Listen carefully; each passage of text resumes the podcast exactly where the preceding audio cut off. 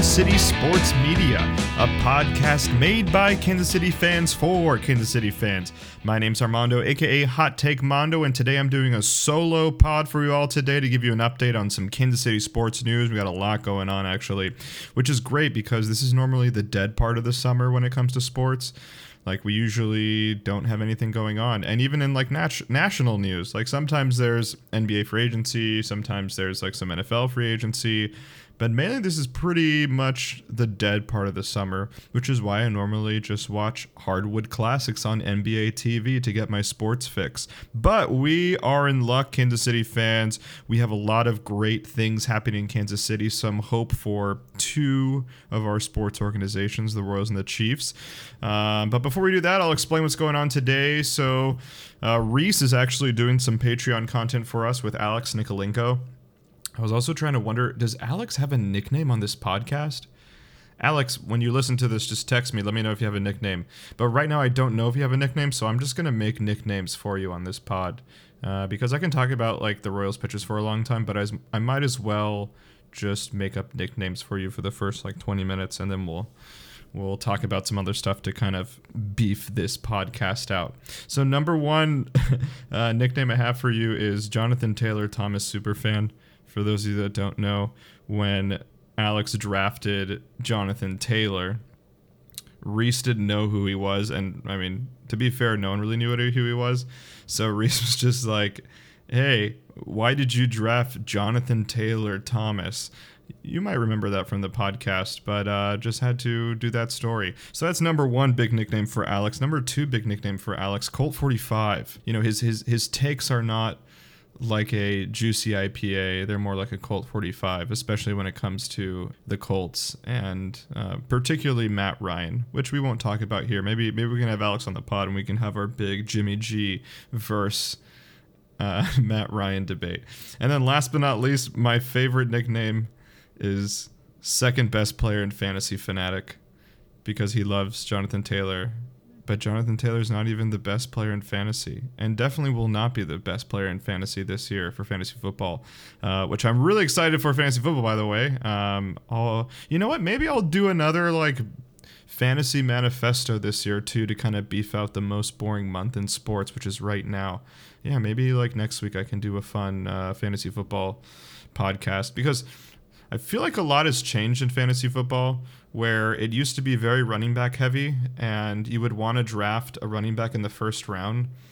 But things are really changing in fantasy football, and not necessarily fantasy football, but in the NFL, where you're just seeing a lot of, like, top heavy wide receivers that are getting just as many points as some great running backs.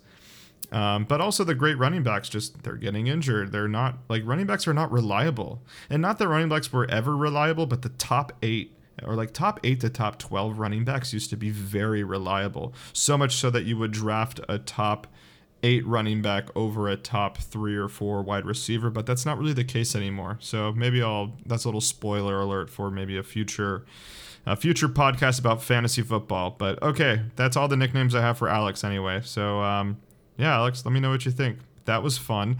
You know what else is fun? Social media. So please follow us on social media. We're on Instagram. We're on Facebook. We're on Twitter. We are on, what else are we on? We're on TikTok. So a lot of great stuff. Please like all the content. Follow us on all of the content. But actually, most importantly, what we're trying to get at for the past few weeks is for you all to download our podcast. So remember, downloading is not just listening to it, but it's listening, but also clicking. There is a download button on all of these apps. So make sure that you actually download it. It's really important when we talk to advertisers, because that's where they get a lot of their data, because we use your data when you download our podcast. So please consider downloading it, even if you don't listen to sports. I know I have a few friends out there that don't really care about Kansas City sports, but you care about me, and I'm sure you do. So click that download button. You don't even have to listen to it. I mean, we'd love for you to listen to it, but you really don't have to. Love a download. So what else do I have to say? And don't forget to donate on Patreon. We work hard on Patreon, well, at least Reese does. So Reese and Alex are doing their Fast and Furious rewatchable series. I think they're on number 4 now, or maybe they're doing number 3. I have to go check. So they are rewatching every Fast and Furious and giving examples. They're a fun pair. They're having a good time doing it. So please, if you do donate on Patreon, you will get that exclusive content. Not only will you get the Fast and Furious content, but you're also going to get previous episodes that we've done.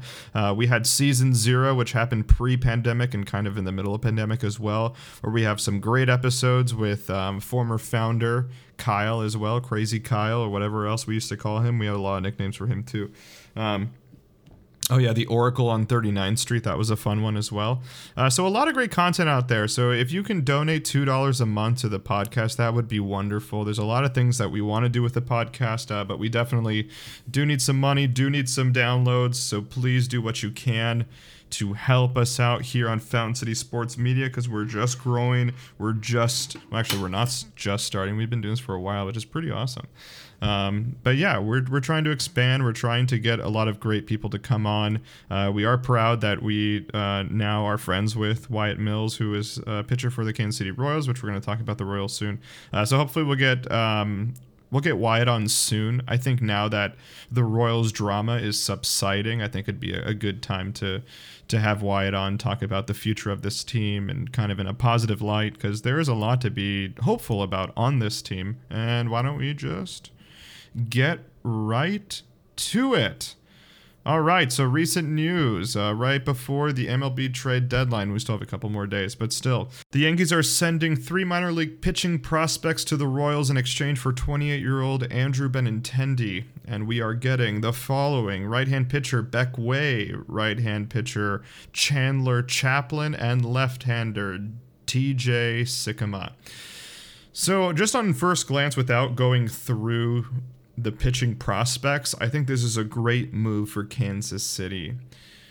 I think something that we can't really report on, we don't have any evidence for it, but I know that there's probably a lot of drama in the Royals locker room. We do have a lot of these great players who don't feel like they are getting their worth with the Kansas City Royals, and Andrew Benintendi was very vocal about it. In fact, he said he wouldn't get vaccinated with the Kansas City Royals, but he would get vaccinated for a team that was looking like they were going to make the playoffs.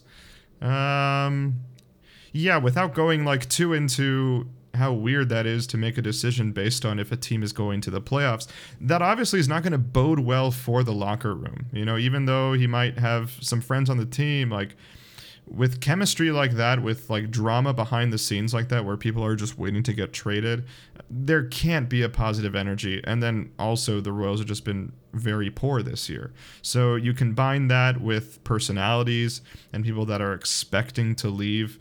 No matter who we got in this trade, this was just good for Andrew Benintendi to go somewhere else, for this Royals locker room to heal, and for this Royals locker room to be hopeful for the future, because that's what we want as fans, and I'm sure that's what the players want. So just off the bat, I think this was great. Good luck, Andrew Benintendi. Have fun with the Yankees. But we really didn't need that energy in order for us to really grow as a team. And now looking at the pitching prospects, I'm very happy about the trade. So the 3 guys, Beck Way, Chandler Chaplin, and TJ Sikkema.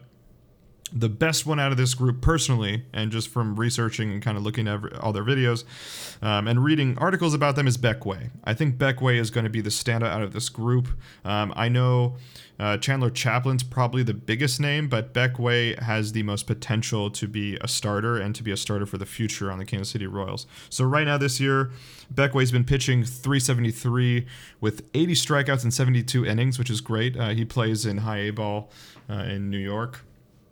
And I think what stands out with Beck is that Beck has a lot of different pitches, and pitches that have great control. Because sometimes you'll have young pitchers that have a good fastball, because a good fastball will get you into the league and it'll get you into the minors. But then as they develop those other pitches, they do have command control issues. But something that we see from Beck Way is he has a vast pitching repertoire, but he also has great control on all of his pitches. So like I said, he has a fastball, it's a four-seamer, he's got a slider, he's got a changeup, and he even has a cutter, which is pretty cool. So he has great control on all of these pitches. Again, very rare for a young pitcher to have that.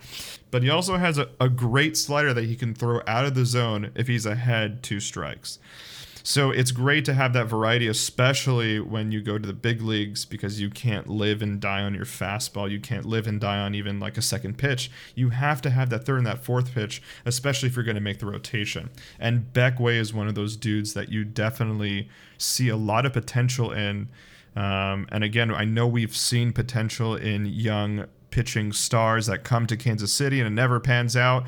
But I think one of the reasons they don't pan out is because they're still trying to develop that third or fourth pitch or even that second pitch. You know, we're talking about Asa Lacey and some of these other guys that, you know, were very good in college, but they never really developed. And, you know, people have said Aldridge, you know, is he the reason for it? But again, I think the writing's on the wall that Cal's probably going to leave pretty soon. If you listen to Locked On Royals, I actually really like Ryland Styles, and Ryland had some good info and just said, you know, from what I'm hearing, it is a matter of time that Cal's going to be gone, whether it's this year, whether it's next year. All to say that Beck Way doesn't have to rely on Cal to develop that third and fourth pitch. Like, he has it in his repertoire, and he just needs reps. He needs to be comfortable in what he's doing, and, you know, I forget who else I listened to, but another like pitching prospect podcast that also did an instant reaction on this trade. They also said, you know what, Beck Way does have the biggest potential for this Kansas City rotation. They're seeing his ceiling could be like a solid third pitcher in the rotation, which is what would be great, because like right now, look at Brady Singer. Brady Singer has been pitching really well. In fact, this month, there's only 5 players in Royals history that have 42 strikeouts in a month, and Brady Singer is one of those. So we're seeing great strides in Brady, and something that we've seen from him just inconsistently. So if we can get him there, if we can get Keller there, we don't need all these guys to strike gold on. We really just need one of these guys to strike gold, and then it's going to be a very good trade for Kansas City. Also, because I know Kansas City's not done. I'm sure once this podcast goes up, you're going to see another bold trade that the Royals do in order to boost the farm system. So stay tuned for all of that. But my money's on Beck Way. I can't wait to see him. I can't wait for him to be in the rotation, to be with our buddy Wyatt Mills there in the bullpen too. That'll be great. All right, another guy that we got here is Chandler Chaplin. Chandler, some characteristics about this dude. He's got a great mid-90s fastball. He also has a mid-80s slider. I think he'll end up being like a good reliever in the bullpen eventually. I don't know how many more years he'll need. But just this past season, he's had 94 strikeouts in 74 innings. And he also has really good velocity on his slider. In fact, a huge velocity on his slider.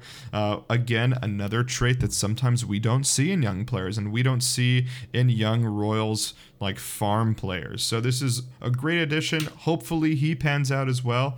Last but not least, we have Mizzou homegrown TJ Sikkema, who was a first-round pick in 2019. TJ also very similar. He has 3 solid pitches and also some great command. Unfortunately, the thing for TJ is TJ was plagued with injuries early on in 2019, and he's really struggled to kind of get out of that and get into a healthy funk. But when he's healthy, he is great. In fact, you know, the reason why we've put him in the package for Andrew Benintendi is in the last three starts that he's had, he's only had 2 earned runs, 29 strikeouts, and 3 hits, and he had only been pitching for 14 innings. So that's a really good stretch for someone, and I know, you know, Dayton Moore and all the guys up in the front office love to see things like that, especially with our dicey pitching core and with our dicey farm system right now, which is so unfortunate because, you know, we have 7 pitchers that can be amazing. And unfortunately, a lot of them haven't panned out. So you just keep rolling the dice because we do have some great young hitters. We do have a great offense, which was not the trait of Kansas City, you know, 2018 through 2020. But now we're seeing a new identity of this Kansas City Royals team, which is great. And now what we're missing is the solidification of the bullpen and solidification of a rotation. And these are some great guys that can come in, not day one, but come in and really develop, and maybe they might pan out. So I'm pretty excited. I'm going to give this trade a B because it's not, you know, this isn't a home run. We're not getting like the reincarnation of Albert Pujols or like Roy Holiday. We're getting some guys that might pan out, you know, and might be really good players. And that's all you can ask for right now in this rebuild. Let's keep trading players. I'm sure Witt's going to be gone soon. Some other people might, I mean, Scott Barlow might be gone. There's a lot of veterans on this team where in the beginning of the season, we thought we were going to make a playoff push and we're not. And I get it. You know, maybe it's not fair to some of these guys that wanted to make the push. So fine, let's flip them. Let's flip them for some young guys. Let's get a youthful core in here to be excited about. Of course, we're excited about Bobby Witt. We're excited about Vinny, MJ, all these dudes that are just Nick Prado, of course.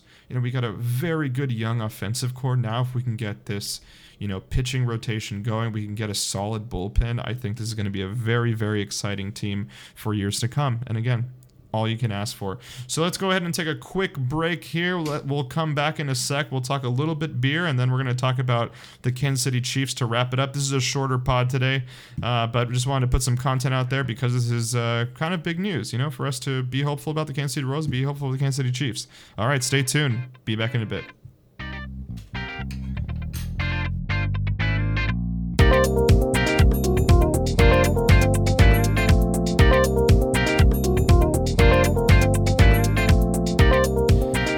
Ladies and gentlemen, we are back to finish out the podcast. We're going to talk a little bit beer, and then we're going to finish it out with some Chiefs training camp news. Well, not really training camp news, but some Chiefs news. But yeah, so I don't want to review beer today.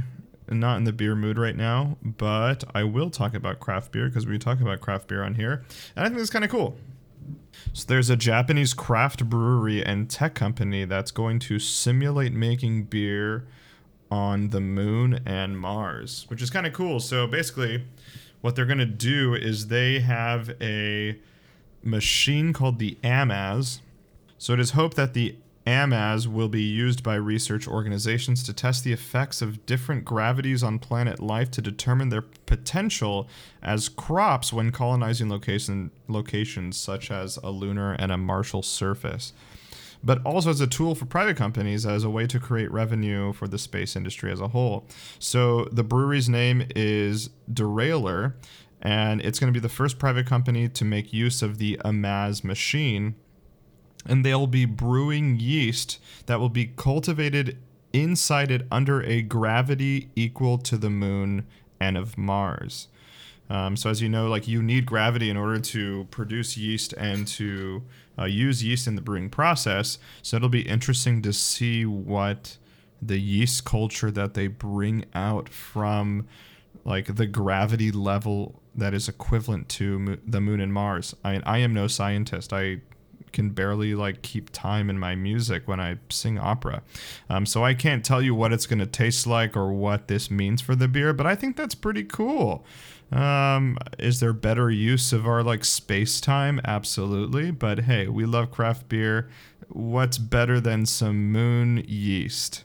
And there's like the potential for really cool space labels for beers is going to be absurd. Like, there's already moon dust. There's already, you know, all these different hops that have, like, lunar names to them that craft breweries capitalize on, but the potential for moon yeast is so crazy for marketing. So I look forward to what that's going to look like, and good luck making that beer. Derailer, send us some of that beer. If you, I'll tag you on this post, and maybe you can send us some moon yeast. You can send us some moon beer.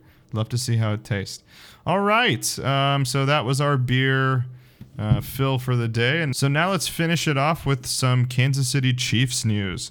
So just yesterday, Veteran defensive end Carlos Dunlap is going to sign a one-year deal worth up to $8 million with the Kansas City Chiefs, per his agent, Drew Rosenhaus, who is not our favorite, but hey, he gave us a defensive end, so we'll take it. Now, it's also important for us to realize that a lot of this contract, actually half of it, is reported to be incentives, so it's really only going to be about $4 million on the books, which makes sense because we just gave Travis Kelce a raise on the back end of his contract, and we didn't have that much cap space left anyway, so this kind of just fits perfectly in for the Kansas City Chiefs. This is a big addition for the Kansas City Chiefs. I think it's bigger news than what we're saying it is. You know, of course, it's not Myles Garrett, it's not whoever you want, TJ Watt.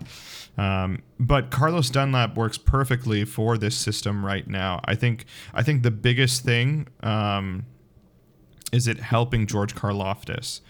Not that George Karlaftis was going to be bad as a starter week one, but I think this gives him a little more wiggle room to really embrace Spag's defense, to embrace the way that he utilizes the defensive line. I mean, not that it's abnormal the way he uses the line, but there is a lot of rotation, which is atypical to some standard lines. So I think it's going to be great for Carlos Dunlap to be in there so that George Karlaftis can grow in this system and can take his time. He doesn't have to rush. He can really figure out what it's like to be with Chris Jones, to be with Frank Clark, and then whoever's going to be the middle guy, whether it's Dana, Tershawn Wharton, and really develop that chemistry, because we don't need Karlaftis to be productive week one, week two, week three. We're really going to need at the back end of the season and, of course, in the playoffs. And having a guy like Carlos Dunlap is going to be huge for the playoffs. Carlos Dunlap, for what we know, he's a great locker room guy. And having that veteran presence, especially on that defense, not having Honey Badger, having a character issue guy like Frank Clark, Chris Jones not being a total locker room guy, like a real vocal leader. I think Carlos Dunlap can round out that locker room and really hold some of these guys responsible, like Frank Clark, like George Karlaftis. And also, he's huge. He's a Spags guy. He's 6'6", 285 pounds. Like, this is a big guy on the line and can bring pressure to the quarterback. Just last year, he had 8.5 sacks with 14 QB hits, and he was not, I don't even think he was the starter in Seattle. That's more than our starter, Frank Clark, who had 4.5 sacks last year. So that's already a big improvement. Not that he's Melvin Ingram, but I think he's a really great replacement for Melvin Ingram on this team, right? We're not paying a lot of money. We're paying him pretty good money. He's a veteran. He can get to the quarterback. I think he really wants to get a ring. So, not that this is like an A-plus signing, but it's very close. I'd say this is an A signing for us to have Carlos Dunlap. And if he does well, it's really going to free up some space for Frank Clark.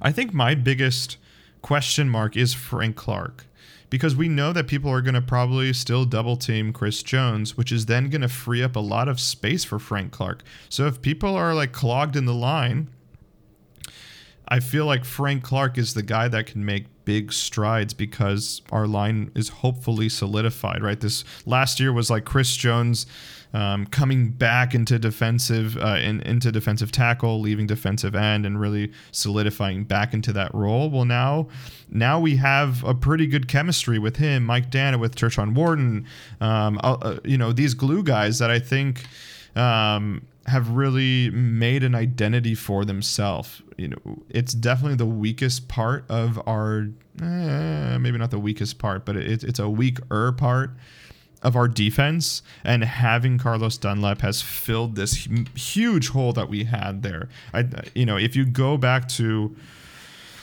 where we need people, I would say safety was probably, the secondary was our biggest concern, but we filled a lot of that in the draft, getting Justin Reed as well. I feel pretty secure there. It was really that last spot, that defensive end spot, that I didn't want to pressure George Karlaftis to be in, and now he's not pressured to be in there.